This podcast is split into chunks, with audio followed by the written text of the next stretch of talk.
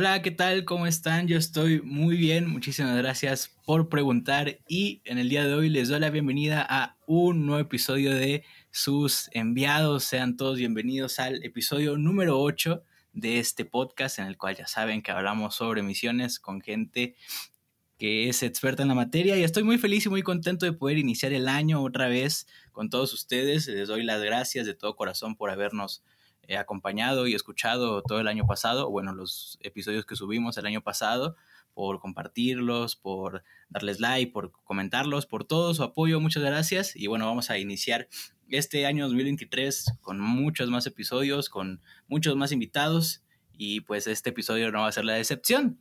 Hoy tenemos un invitado muy, muy especial que tuve la oportunidad de conocer cuando él vino aquí a la Ciudad de México para estudiar un, módulo de idiomas bíblicos, pues, pudimos coincidir, platicar y pues entablar una bonita amistad. Y pues eh, hoy tengo la dicha y la bendición de poder estar aquí con él y vamos a platicar un rato.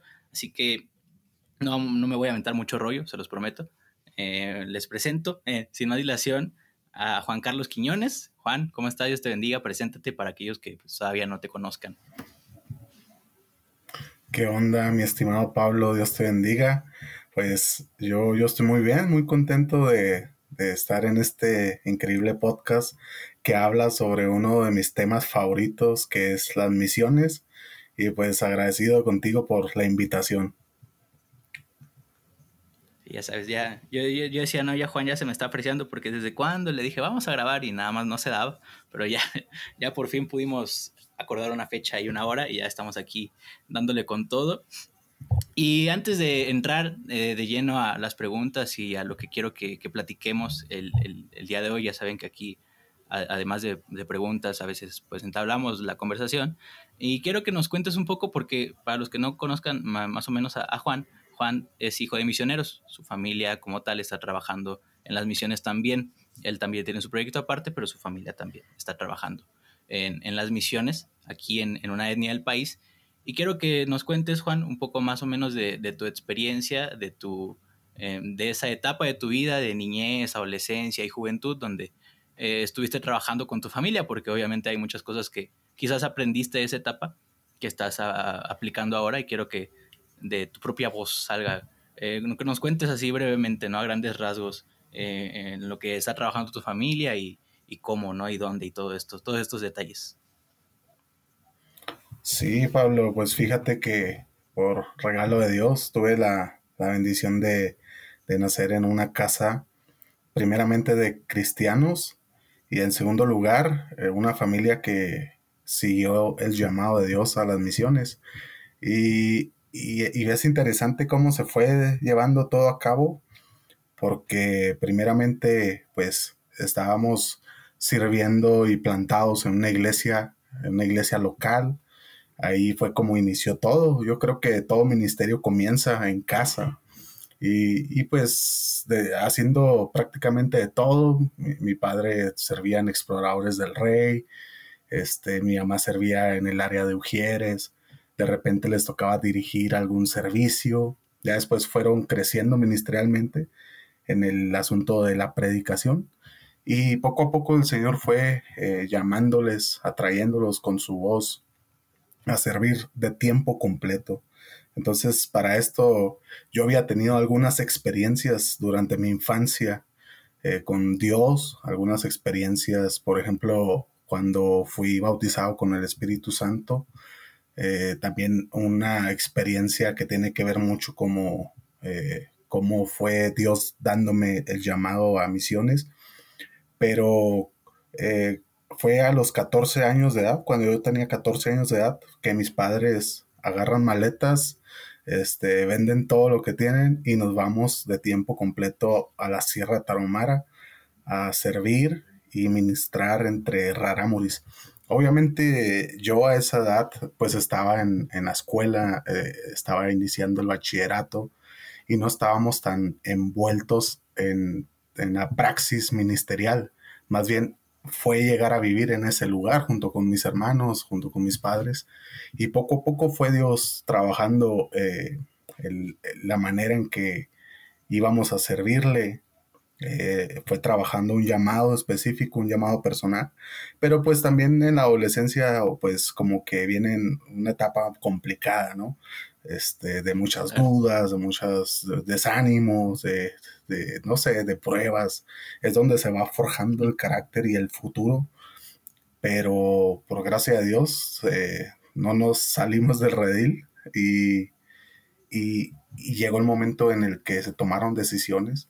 Y si el día de hoy estamos pues eh, sirviendo en el ámbito de misiones y cocinando un proyecto para poder salir a África es, es consecuencia a una escuela con Dios que se desarrolló en las montañas de Chihuahua.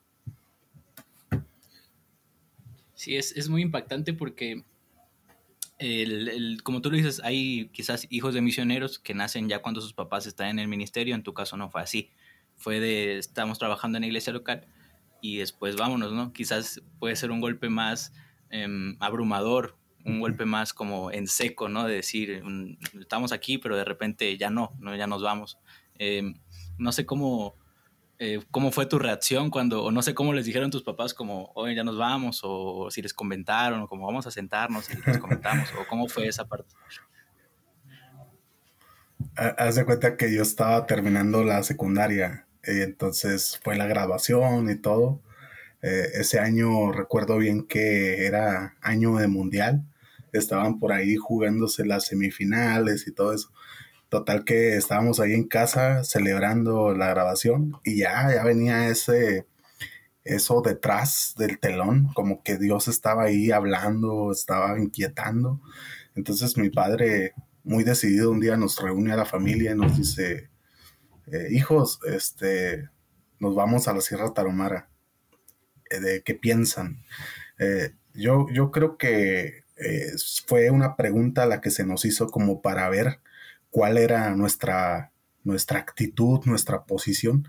Pero pues uno a los 14 años de edad se le hace fácil todo y, es fácil decir, no, pues vámonos, porque eso, eso fue lo que dijimos, todos vámonos, pero no, no sabíamos todo lo que implicaba esta decisión. Eh, quizá eh, hubiera eh, habido la, posibilidad de decir, bueno, pues hay buenas escuelas en la ciudad, a lo mejor se quedan ustedes acá o algo, pero todo el paquete, toda la familia dijimos, sí, vámonos. Pero ya después vinieron los choques, los choques culturales, todo lo que implica moverse de tu comodidad, salir de tu zona de confort, entrar a una cultura este, yo entré de, así, sin haber pasado por una escuela, sin haber tenido un entrenamiento misionero. Yo estaba en un aula rodeado de puros compañeros de otra cultura, que eran eh, rarámuris. Entonces ellos hablaban otra lengua, tenían otras costumbres, otra cultura, y yo venía recién salido de la ciudad e insertado ahí. Entonces empezaron a, venir luchas porque eh, eh, es curioso cómo o sea, todos eran bilingües, la escuela era eh, de español, literal estaba en el corazón de las montañas, la escuela, pero todos los profesores eran, eh, como le dicen los rarámuris, chavochis, eran mestizos. Entonces, eh, ellos eran bilingües, pero entre ellos, entre todo el grupo, se hablaban en su idioma y a mí me excluían. por varias semanas nadie me, me hablaba este, nada más hablaban en su idioma y se reían de mí, este, y me tenían ahí. Entonces yo empecé a extrañar la familia, a mis primos. Yo crecí toda la vida con mis primos, todos los domingos estaba con mis primos. Empecé a echarlos de menos, empecé a echar de menos a los amigos, empecé a echar de menos hasta las comodidades. Allá no había eh, recepción celular. En ese entonces no existía el WhatsApp, no existía pues no había eh, tanto, yo ni Facebook tenía ni nada, pero el simple hecho de mandar un mensaje de texto así a alguien eh, o, escuchar una, eh, no sé, música, lo que sea, era imposible. Entonces ahí empezaron a, a cocinarse algunos conflictos internos, pero siempre yo, yo ahora lo veo desde otro ángulo y veo la gracia de Dios como que cuidando todo el camino. Él, estuvo con nosotros en esos tiempos de adaptación y lo, sigue, y lo sigue estando hasta el día de hoy.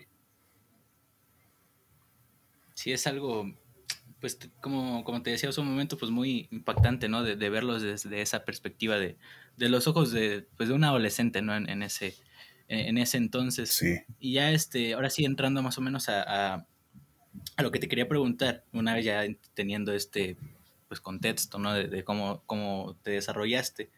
Eh, bueno, además de, de preguntarte cómo poco a poco se fueron resolviendo esos conflictos internos, si tú en algún momento estando allá eh, bueno, no sé cómo, cómo, cómo era el trato también en cuestiones quizás del ministerio, pero tú te llegaste a sentir quizás como presionado de ver a tus papás trabajando y decir, yo tengo que ser como ellos, o quizás alguien externo eh, hacía comentarios como, no, es que ustedes tienen que ser como sus papás o algo así. No sé si llegó a haber algo así quizás a lo largo de, tu desarrollo estando allá. Sí, fíjate que eh, la presión comenzó hasta antes de salir al campo, porque me acuerdo que en la iglesia en la que estábamos eh, nos despidió, o sea, oraron por nosotros y nos envió. Eh, entonces me acuerdo bien que nos pasaron a toda la familia al altar y oraron por nosotros y las personas empezaron a pasar para despedirnos, ¿no? A darnos un abrazo y todo. Y, y un montón de personas pasaron y nos juntaban a mis hermanos y a mí y nos, se nos, mira, nos miraban al ojos y nos decían, eh, pórtense bien, échenle ganas, apoyen a sus papás. Entonces ahí empezó la carga, ¿no? La presión. Este, realmente yo no tenía idea de todo lo que venía a partir de ahí. Este, yo estaba definiendo apenas cosas que yo quería hacia futuro, yo estaba dando pasos porque, o sea, yo quería ser médico, yo quería ser doctor. Entonces el, el asunto de, de las misiones como que no era, dije, esto va a ser algo pasajero, ¿no? Eh, sin pensar lo que se iba a convertir en lo que iba a ser el resto de la vida, pero, o sea, la, gente a veces es inconsciente porque, este, yo hubiera querido que me hubieran dicho, este, vamos a, estar ahorrando por ustedes, vamos a, este, no sé, cuándo cumplen años para, para, no sé, mandarles unos dulces el día de su cumpleaños o algo así. Realmente, o sea, nadie lo hizo nunca este, durante ese tiempo. Y no, no te lo digo así como si estuviera yo herido o algo así, porque literalmente y realmente Dios nunca nos soltó.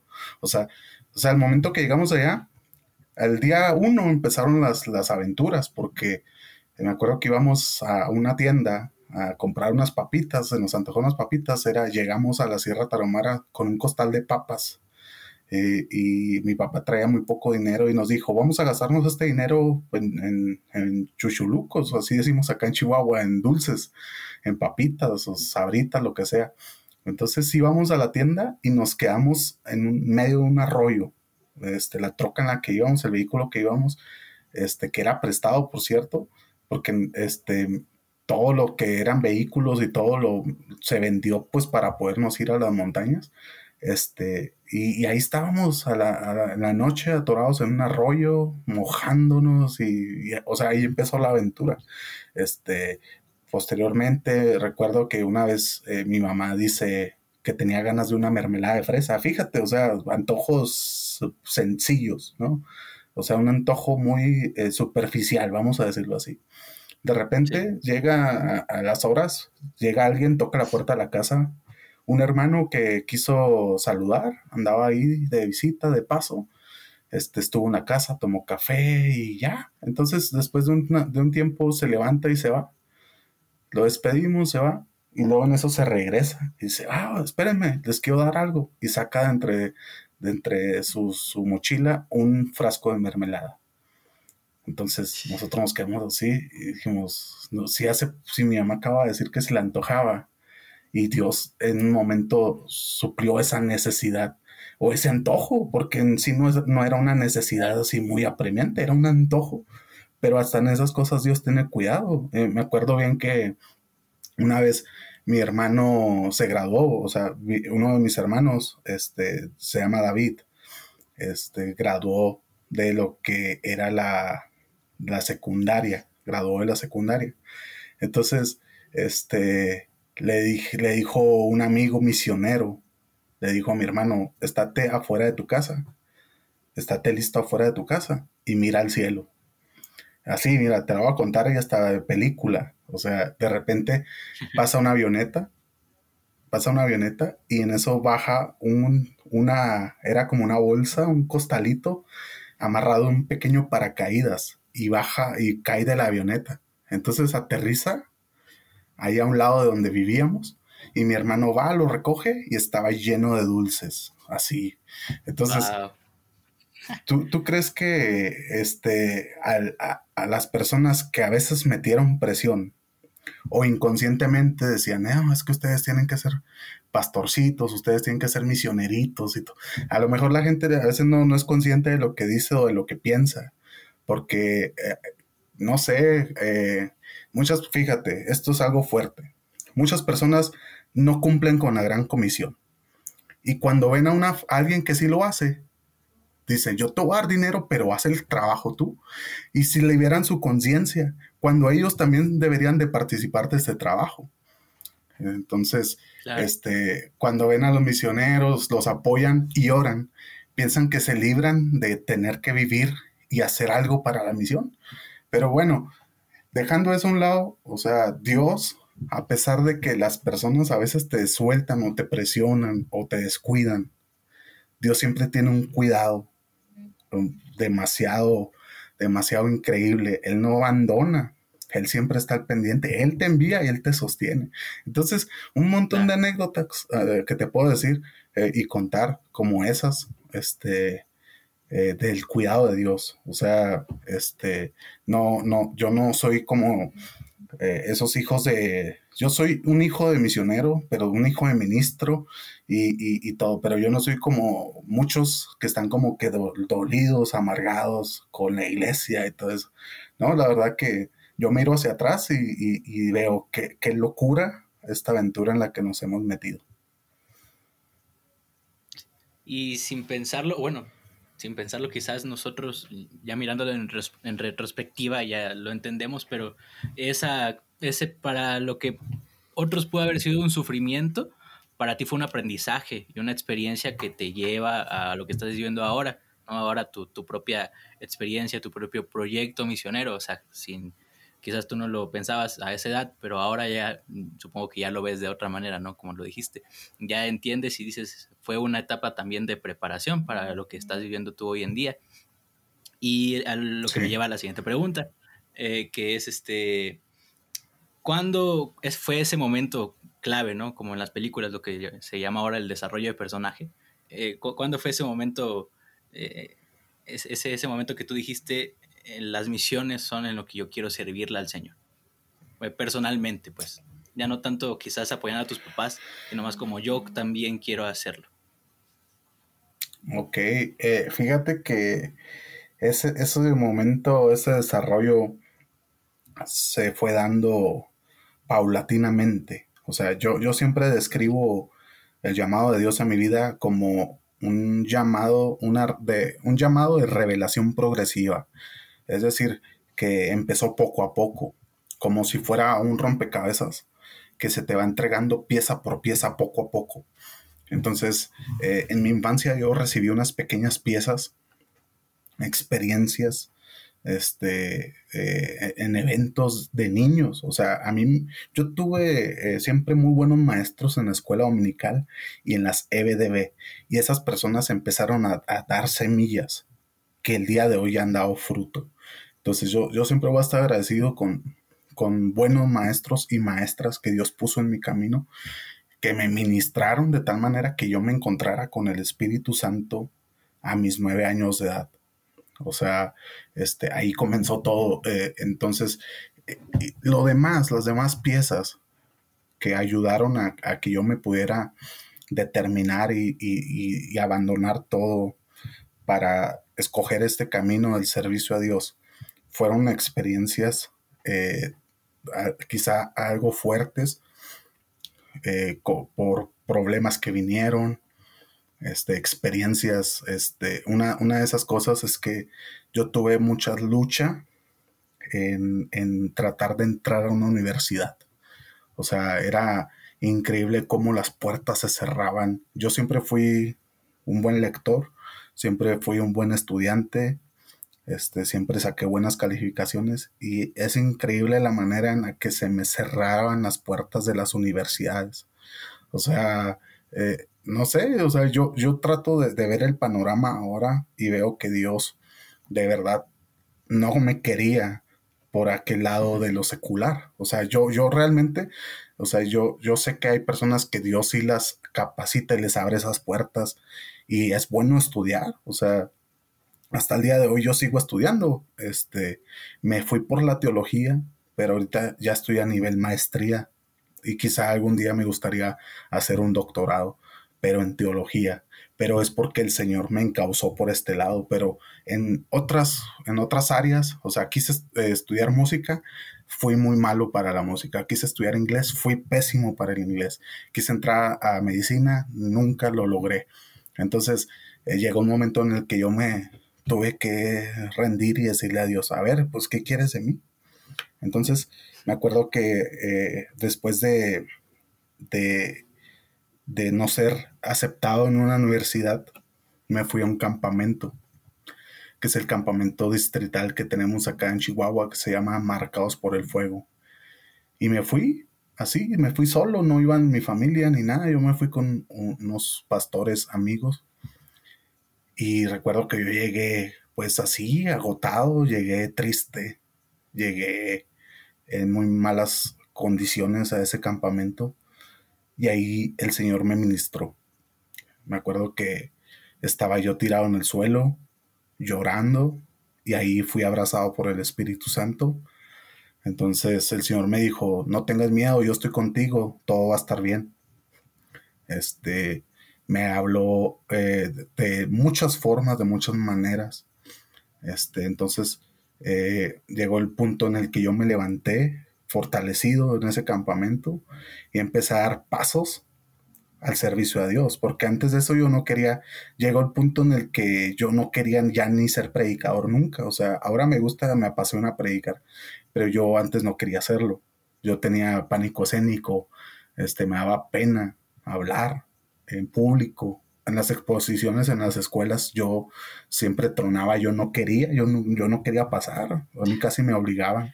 Entonces, este, llegó el momento en el que yo tuve que, pues, ceder, dejarme atraer por Dios, este, dejar eh, el, miedo, la vergüenza y consagrarme a Él, empecé a leer la Biblia, empecé a orar y todo. Entonces, fue poco a poco, porque cuando yo tomo esta decisión, yo estaba este, todavía en las montañas y yo estaba diciendo, pues, ¿qué voy a hacer?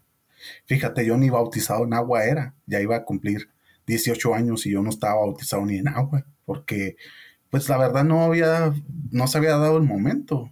O sea, no es que, que yo no quisiera, este, porque te digo, crecí toda la vida en la iglesia, pero ya iba a cumplir 18 y no me había bautizado en agua. Entonces, eh, me acuerdo que me metí a trabajar a un hospital, a un hospital, este, me dieron trabajo ahí, me pagaban y me enseñaban, este, y ahí un día eh, una dentista de Veracruz se acercó y me dijo, oye, este, me gustaría invitarte a que nos compartas un devocional a todo, a todo el hospital. Eh, eran, la mayoría eran de corte bautista. Eh, porque es un hospital misionero. Entonces, y, todos, la mayoría vienen de Estados Unidos, pero son bilingües porque sirven acá como misioneros en, las, montañas. Entonces, yo me preparé, yo, yo no tenía idea de lo que estaba pasando. O sea, yo agarré un cuaderno, me puse a escribir, agarré una historia de la Biblia y empecé a trazar puntos. Y me acuerdo que una mañana, este, eh, como a las nueve de la mañana, Llego al hospital, checo la tarjeta, entro al pasillo, está lleno de doctores, cirujanos, los dentistas, estaban este, enfermeras, estaba lleno de todos los de que limpiaban, todos en un pasillo y empezaron a cantar. Este, empezamos a cantar himnos, era muy solemne y de repente, bueno, vamos a dejarle lugar a Juan para que nos dé una reflexión. Entonces, yo empecé, me paré ahí sin miedo, sin pena, sin temor, este, sin pánico escénico, empecé a hablar a los bautistas, empecé a hablarles del Espíritu Santo. Entonces, este, fue algo, algo increíble lo que pasó ahí. Terminé orando por los enfermos y esta invitación a, a predicar este, se estuvo repitiendo este, durante al menos, eh, no sé, casi un año. Una vez por semana ah. estuve compartiendo ahí y ahí fue que inicié a, como predicador. Entonces yo no me di cuenta de esto hasta después. Dije, ¿cómo fue que empecé a predicar? Pues empecé a predicar ahí en un pasillo de un hospital junto a la sala de urgencias, este, todas las mañanas, una vez por semana, durante casi un año. Entonces ahí me fui forjando. Este, después de eso me, metí a, la escuela, este, ya ahora no existe, pero la escuela se llamaba CEMAT. CEMAT era el Centro de Estudios Misionológicos de las Asambleas de Dios. Esta escuela capacitaba a los misioneros que iban a trabajar con grupos étnicos. Entonces estuve ahí tres meses, duró esta capacitación.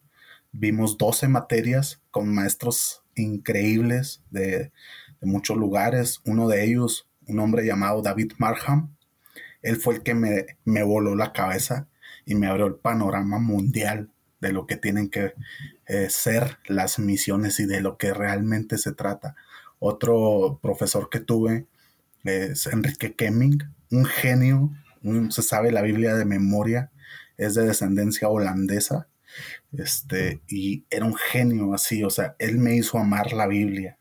Y, o sea, tuve, o sea, 12 profesores que me volaron la cabeza y fue donde como que ya estaba yo en el redil y dije, ahora lo que sigue, este, es, es, no sé, o sea, me, en, ese en ese tiempo me acuerdo que se acercó este, eh, el director Nacional de Misiones, pues se me eh, estaba abriendo la puerta como para que se me encauzara a una acreditación como misionero, pero pues yo estaba muy definido en que Dios quería que primero me preparara teológicamente. Yo, yo creo que para ser misionero hay que conocer la Biblia.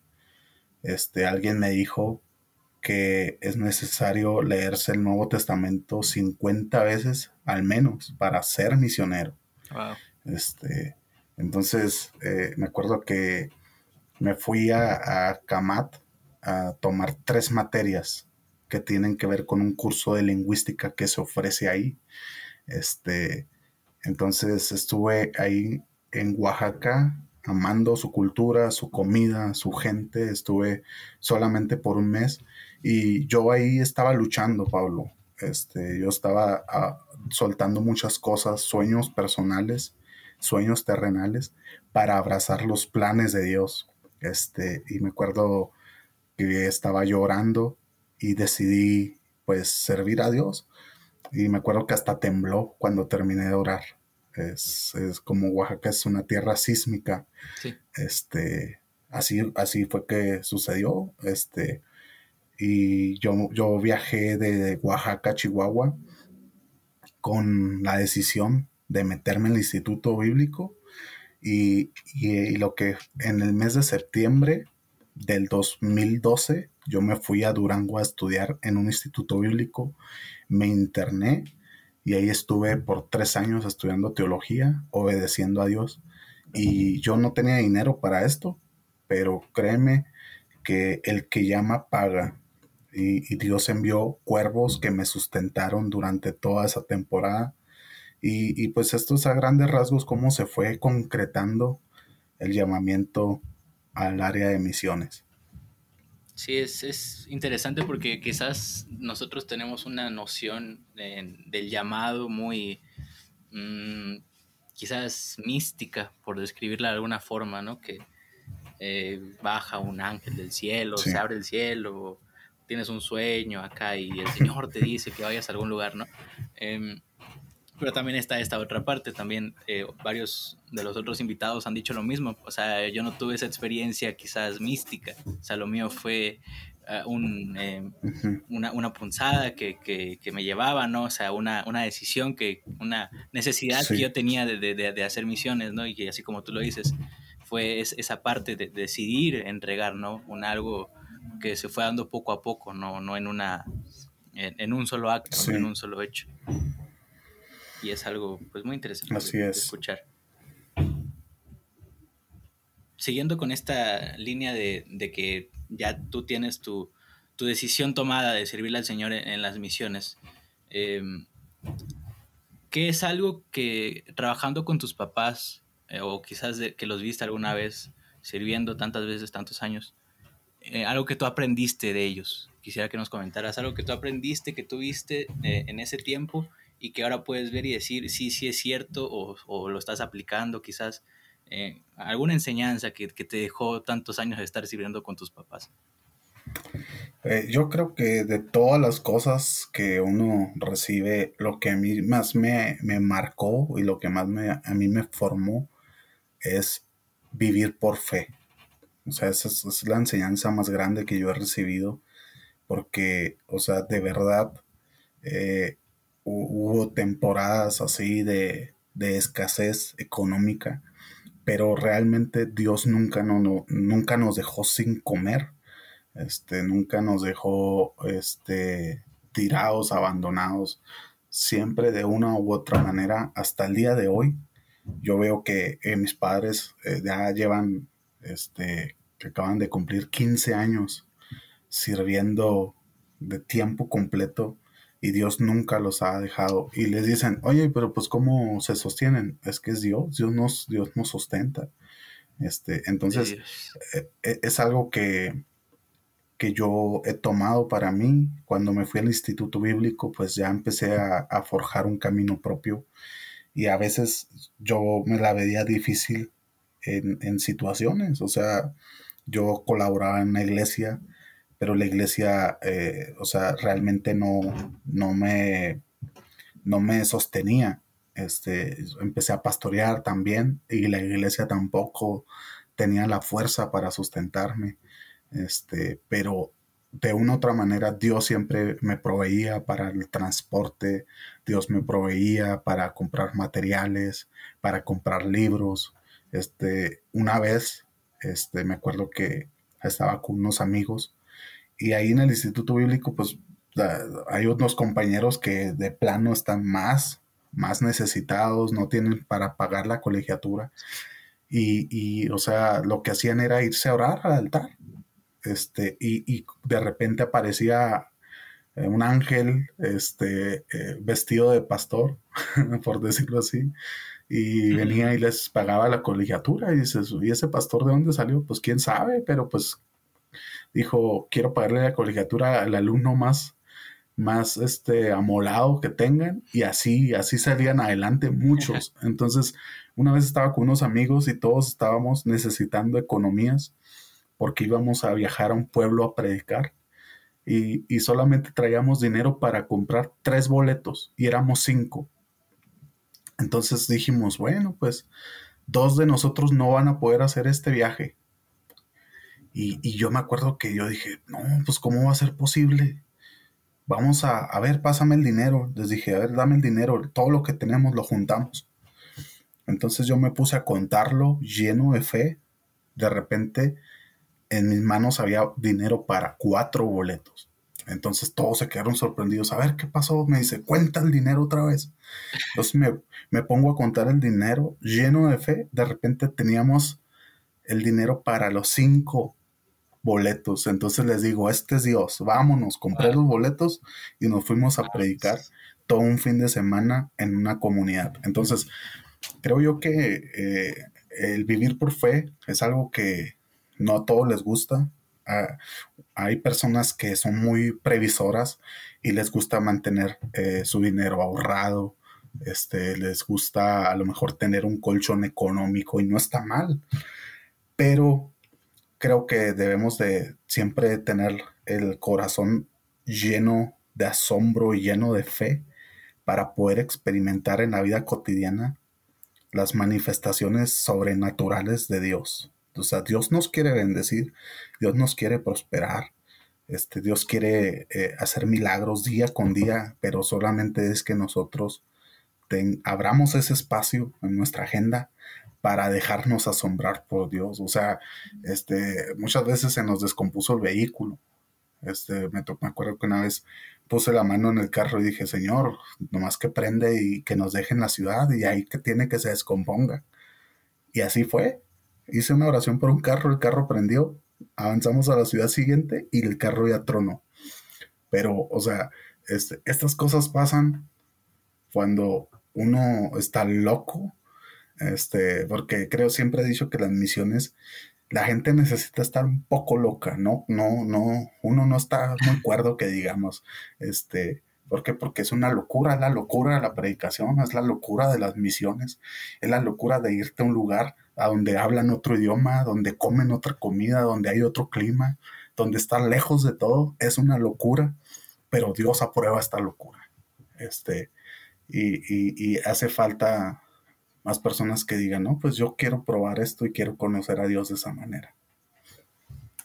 Sí, es este, es muy, eh, reitero, ¿no? O sea, es, es, impresionante ver cómo Dios se mueve a través de estas pequeñas cosas que pueden parecer ínfimas, insignificantes, pero que en realidad eh, en el plan general, en el plano general son, son maravillosas de ver y, de presenciarlas y es como Dios confirma también su, su, llamado, ¿no? Su, obra en, nosotros mismos. Es muy eh, eh, maravilloso de, ver cómo, cómo va trabajando Dios en, para que el ministerio siga, siga obrando y siga, siga creciendo, se siga desarrollando. Em, avanzando con, las preguntas, em, ya que estás, ya que estudiaste, ya que te preparaste, em, ya que logras también la, acreditación, o bueno, no sé si tu plan, tu proyecto para, las misiones, bueno, estas dos, estas dos preguntas se relacionan. Y es, en primer lugar, ¿cómo escogiste o cómo eh, llegaste a la decisión de que sería África tu lugar al que ibas a ir? Y, la segunda pregunta es, ¿cómo poco a poco desarrollaste el proyecto? ¿Cómo te surgió la idea? ¿Cómo fue este proceso tanto creativo como espiritual, el de, formar ya un proyecto misionero propio? Ok, eh, mira, eh, pues a partir de que me fui al Instituto Bíblico, pues Dios me fue dando herramientas, Dios fue tratando conmigo, formándome en otras áreas. Este, después de eso eh, me fui a servir, después de graduar en 2015, eh, me, fui a trabajar nuevamente a, las montañas de la Sierra Tarahumara. Eh, estuve pues así, desconectado por más de un año de lo que es la sociedad y todo, y serví eh, luego de un año recibo mi primera credencial, este, después de un año de servicio. Entonces, cuando recibo mi, primera credencial, me fui a Oaxaca. Me fui a Oaxaca a hacer CAMAT, a terminar todas las materias que faltaban. Entonces, después de eso, eh, decidí entrar a ISUM, me aventé la licenciatura.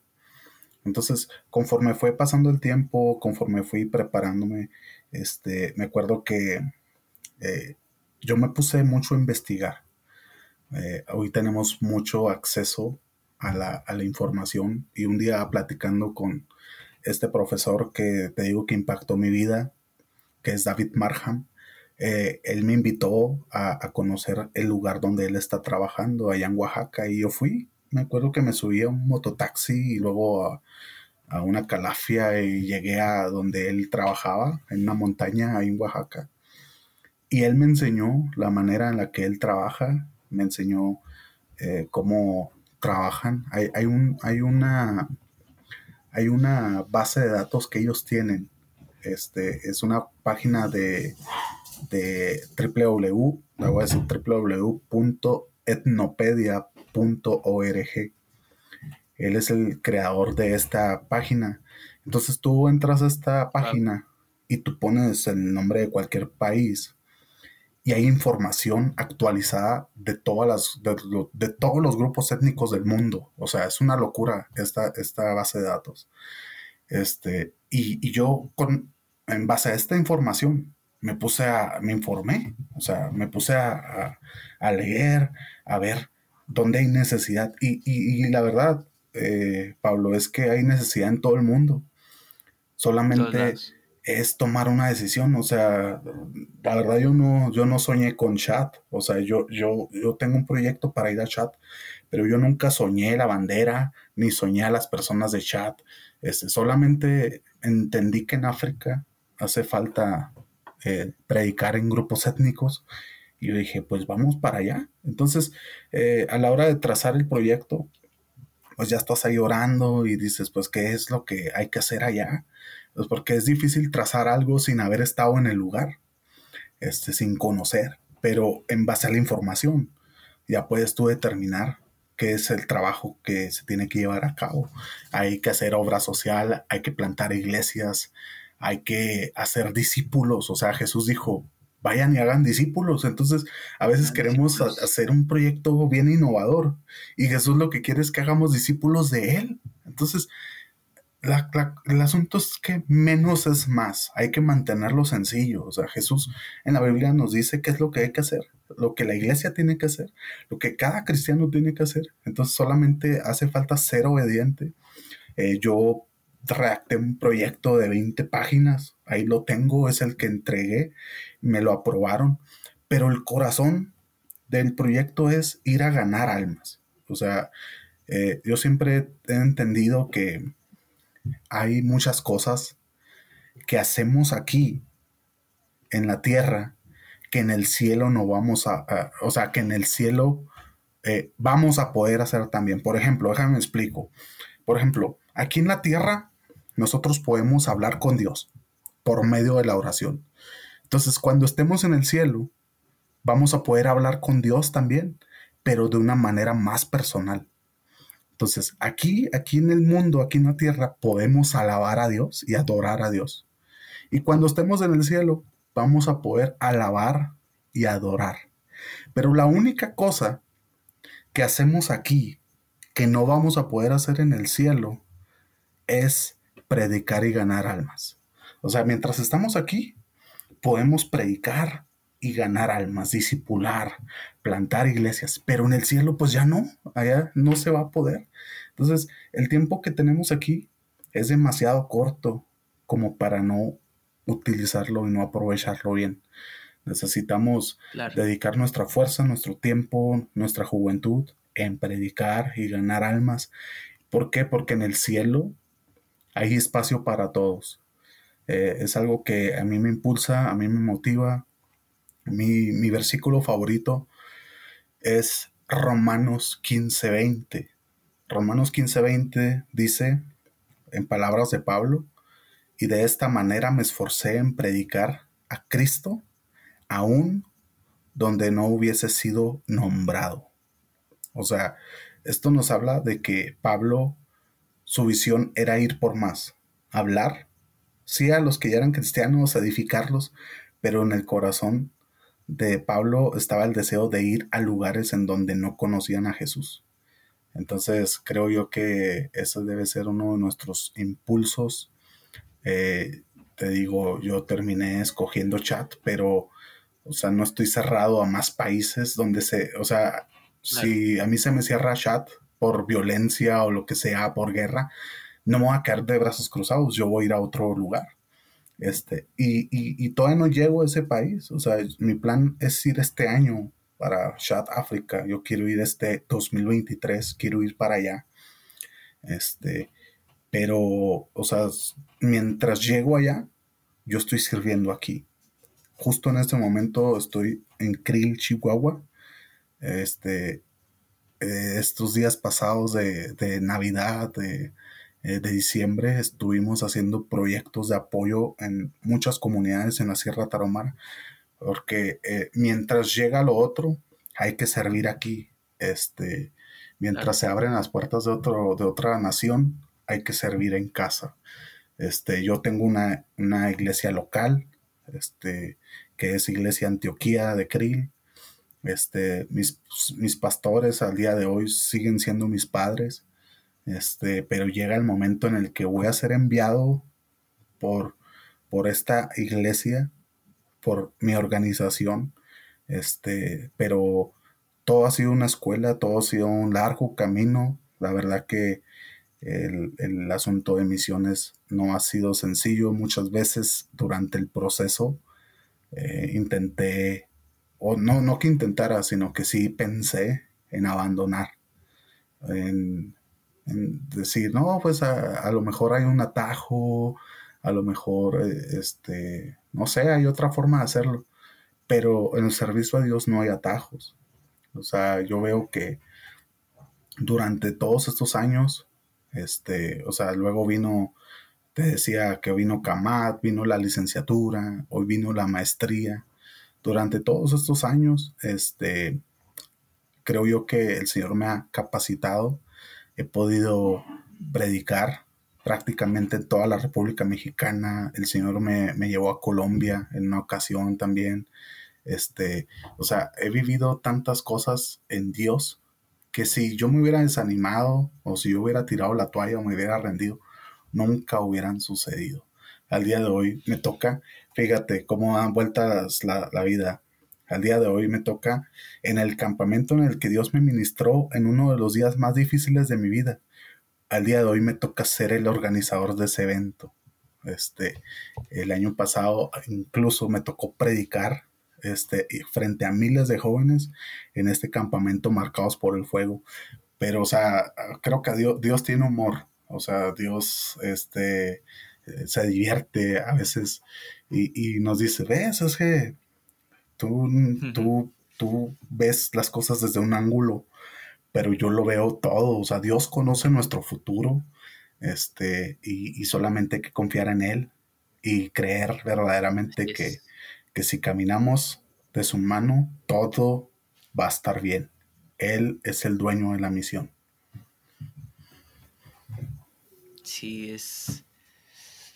Esto, último que compartes es tan, tan, maravilloso y tan, también son, son palabras que animan, ¿sabes? Es, algo que, que, yo espero que todos los que lo escuchen digan, sí, es cierto, vamos a, vamos a hacer misiones, vamos a animarnos. Quizás hay alguien que se está debatiendo si entrar, si entrarle o no a las misiones, y yo espero que este episodio le ayude a tomar una decisión adecuada de si entrarle a las misiones. Y es, es, es maravilloso, te digo, es de bendición escuchar eh, cómo el Señor ha orado en tu vida, cómo el Señor seguirá orando en tu vida, porque eh, tenemos fe, tengo fe de que sí se pueda lograr esa meta que tienes de ir este año a, a Chat. Créeme que vamos a estar orando eh, por, por, ti y, vamos a apoyarte en todo lo que se pueda, además de darte promoción a través de estos medios. Eh, eh, vamos a, hacer todo lo que podamos. Eh, y ya para ir, cerrando, no sé si quieras comentar alguna otra cosa, quizás de redes sociales, dónde contactarte, dónde saber más del proyecto y alguna, algún otro comentario para ya ir cerrando. Ok, pues eh, yo solamente quisiera añadir que el asunto de servir en misiones ha sido lo mejor que me ha pasado en la vida. O sea, en cuanto a ministerios, yo siempre digo que ser misionero es lo mejor, porque el misionero es pastor, el misionero es evangelista, el misionero es maestro, el misionero es profeta, este, o sea, prácticamente desarrollas todos los ministerios, este, no estás encasillado en una sola cosa. Este, no ha sido fácil, no es fácil, hay muchos sacrificios que hacer, este, hasta en el hecho de elegir a un compañero, en el caso de las mujeres misioneras, o en el caso mío, elegir a una compañera de la misión no ha sido sencillo o sea, la verdad es que las, las opciones son muy pocas y, es, algo complejo. O sea, no, no, no es, o sea, lo más fácil del mundo, las misiones no lo es.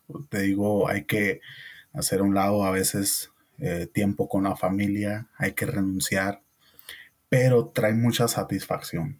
Este, yo sí quisiera motivar a aquellos que están eh, desanimados o aquellos que no quieren dar ese paso de fe, ese salto de fe, créanle a Dios. Este, Dios provee, Dios nos ayuda, eh, es un buen compañero en la soledad, Dios es eh, quien sustenta siempre y, cuando uno, uno le cree a Él, el mar se abre, o sea, empiezas a ver milagros, empiezas a ver señales, empiezas a conocer a ese Dios sobrenatural del cual habla la escritura.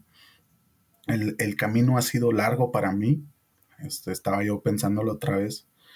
Eh, a mí me acreditaron el año pasado, en 2022. Este, o sea, literalmente fueron 10 años de preparación desde el momento que yo di el paso este, de entrar al Instituto Bíblico hasta la acreditación pasaron 10 años.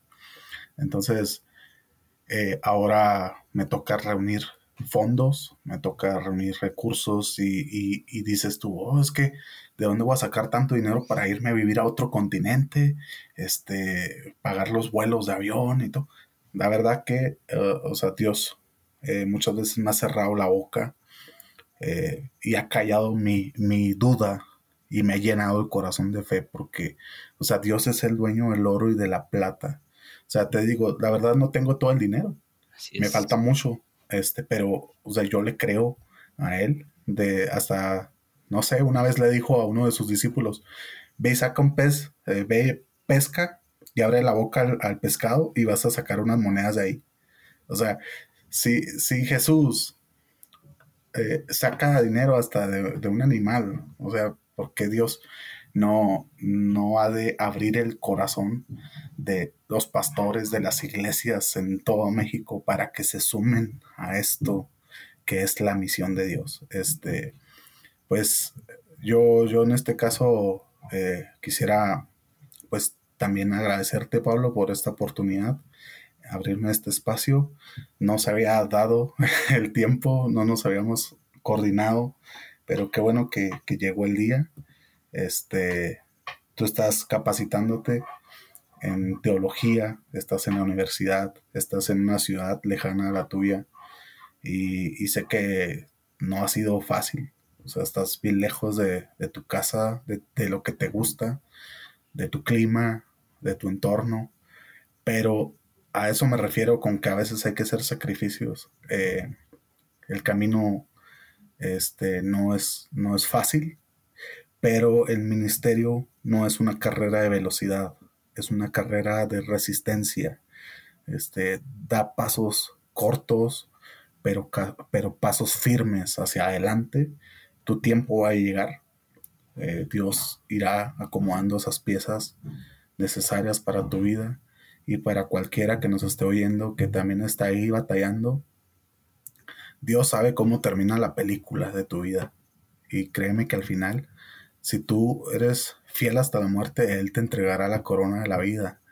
Y vas a decir, creo que absolutamente todo ha valido la pena. Entonces, firme y adelante y, siempre creyendo a Dios que, esto apenas comienza, ¿eh? hay mucho por delante.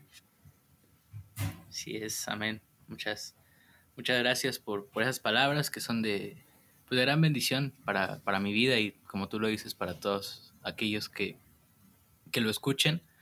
Eh, ya por último, para pues, ubicarte, para saber más de ti, más de tu proyecto en redes sociales, no sé tienes alguna página que quieras compartir. De todos modos, vamos a dejar los links en la descripción, pero también si lo quieres decir, adelante. Ok, este, bueno, estoy en Facebook como Juan Carlos Quiñones, en Instagram como arroba juan.cqm y el proyecto lleva por nombre, eh, la verdad tiene otro nombre, pero ya, me, ya lo estoy modificando, le, he puesto por Cristo y su misión, últimamente por Cristo y su misión, que ha sido un lema en mi vida, este, es, es un emblema, es un lema que, que me gusta mencionar cada que puedo, porque todo es de Él y todo se trata de Él y es para su gloria.